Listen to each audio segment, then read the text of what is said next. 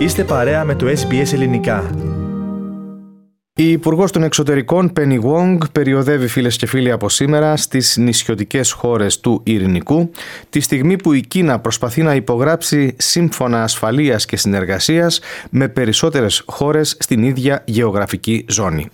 Ο Πρωθυπουργός Άνθονι Αλμπανίζη έδωσε σήμερα την πρώτη του συνέντευξη μετά την εκλογική νίκη των εργατικών, ενώ ο Πίτερ Ντάτον ανακοίνωσε και επισήμως την υποψηφιότητά του για την αρχηγία των φιλελευθέρων. Περισσότερα θα συζητήσουμε με τον Πάνο Αποστόλου που παραμείνει μαζί μας στον ραδιοθάλαμο. Πάνω να ξεκινήσουμε με το ταξίδι της ε, κυρίας Πένι Γουόγκ. Η Υπουργός Εξωτερικών ε, βρίσκεται στα νησιά Φίτζι και είπε πριν αναχωρήσει από την Αυστραλία ότι στόχος της είναι να ενισχυθούν οι δεσμοί με το έθνος αυτό του Νότιου Ειρηνικού ωκεανού. Αύριο θα συναντηθεί με τον Πρωθυπουργό της νησιωτικής χώρας, Φρανκ Μπάινιμαράμα, όπως επιβεβαίωσε ο ίδιος με ανάρτησή του στο Twitter. Στην ανάρτησή του αναφέρει ότι θα συναντηθεί και με τον Κινέζο Υπουργό Εξωτερικών την ερχόμενη Δευτέρα. Ο Wang Yi αφίχθη πριν από λίγες ώρες στα νησιά του Σολομόντα. Ο Πρωθυπουργός της νησιωτικής χώρας λέει ότι η χώρα του επιθυμεί να θα υπάρξουν θετικά αποτελέσματα για τους κατοίκους της χώρας του, για τον πλανήτη, αλλά και για τον σεβασμό του διεθνούς δικαίου.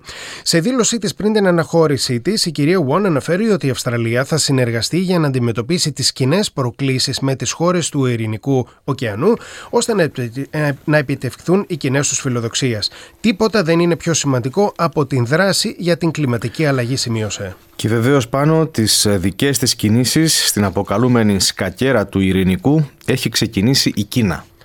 Όπως είπαμε, ο, προ... ο Υπουργός Εξωτερικών της χώρας πραγματοποιεί δεκαήμερη περιοδία στον Ειρηνικό. Αυστραλίοι αναλυτές ε, εκφράζουν την ανησυχία τους ότι πολλά έθνη της περιοχής θα συνάψουν σύμφωνα ασφάλειας και συνεργασίας με το Πεκίνο. Σήμερα, το πρακτορείο Reuters αποκάλυψε ότι η Κίνα θα επιδιώξει συμφωνία με 12 τουλάχιστον κράτη του Ειρηνικού, η οποία θα καλύπτει τομείς όπως η αστυνόμευση, η ασφάλεια και η συνεργασία μέσω της ανταλλαγής απόρριτων πληροφοριών. Το προσχέδιο, καθώς και ένα πενταετές σχέδιο δράσης εστάλει από το Πεκίνο σε τουλάχιστον 10 νησιά του Ειρηνικού, νησιωτικές χώρες του Ειρηνικού, εν ώψη της συνάντησης των Υπουργών Εξωτερικών των νησιωτικών χωρών στις 30 Μαου.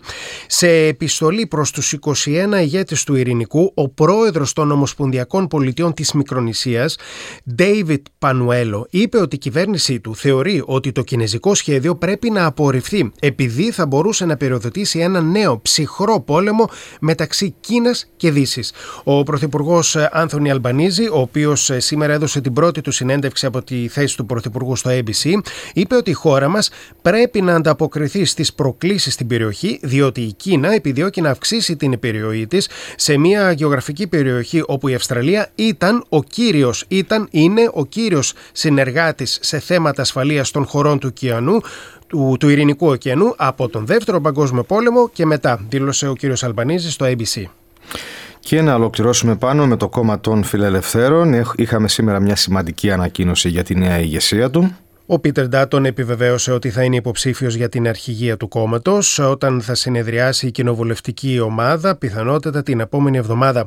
Ο κύριος Ντάτον, μιλώντας ε, στο ραδιόφωνο του οργανισμού Nine, είπε ότι διαθέτει την εμπειρία την οποία χρειάζεται για να είναι κάποιο άτομο στην αρχηγία των φιλελευθέρων. Όπως ε, είπε, επιθυμεί το κόμμα του να λειτουργήσει ως μια εκκλησία που θα συμπεριλάβει το ευρύτερο κοινωνικό σύνολο. Αν αναλάβει επικεφαλής της αξιωματικής αντιπολίτευσης, ο κύριος Ντάτον, που κατά κατάγεται από την Κουινσλάνδη και είχε εργαστεί ως αστυνομικός, θα γίνει ο πρώτος αρχηγός κόμματος που δεν κατάγεται από τη Νέα Νότια Ουαλία από το 1995, όταν είχε εκλεγεί τότε ο Αλεξάνδρ Ντάουερ. Ε, Τέλος, θέμη, το υψηλόβαθμος στέλεχο των εργατικών, η βουλευτή Τάνια Πλίμπερσεκ, συνέκρινε σήμερα τον Πίτερ Ντάτον με έναν κακό ήρωα από τα παιδικά βιβλία του Χάρι Πότερ. Η ίδια λίγο αργότερα ζήτησε συγνώμη και ο κύριος Αλμπανίζη είπε ότι ο χαρακτηρισμός αυτός δεν έπρεπε να υποθεί από την κυρία Πλίμπερσεκ και ότι η βουλευτής έκανε το σωστό ζητώντας συγγνώμη από τον κύριο Ντάτον. Ο κύριος Αλμπανίζη είχε πει και επανέλαβε και σήμερα ότι επιθυμεί να αλλάξει τον τρόπο με τον οποίο λειτουργούν οι πολιτικοί, διότι ο κόσμος, είπε, έχει κουραστεί. Κάντε like, μοιραστείτε, σχολιάστε, ακολουθήστε μας στο Facebook στο SBS Greek.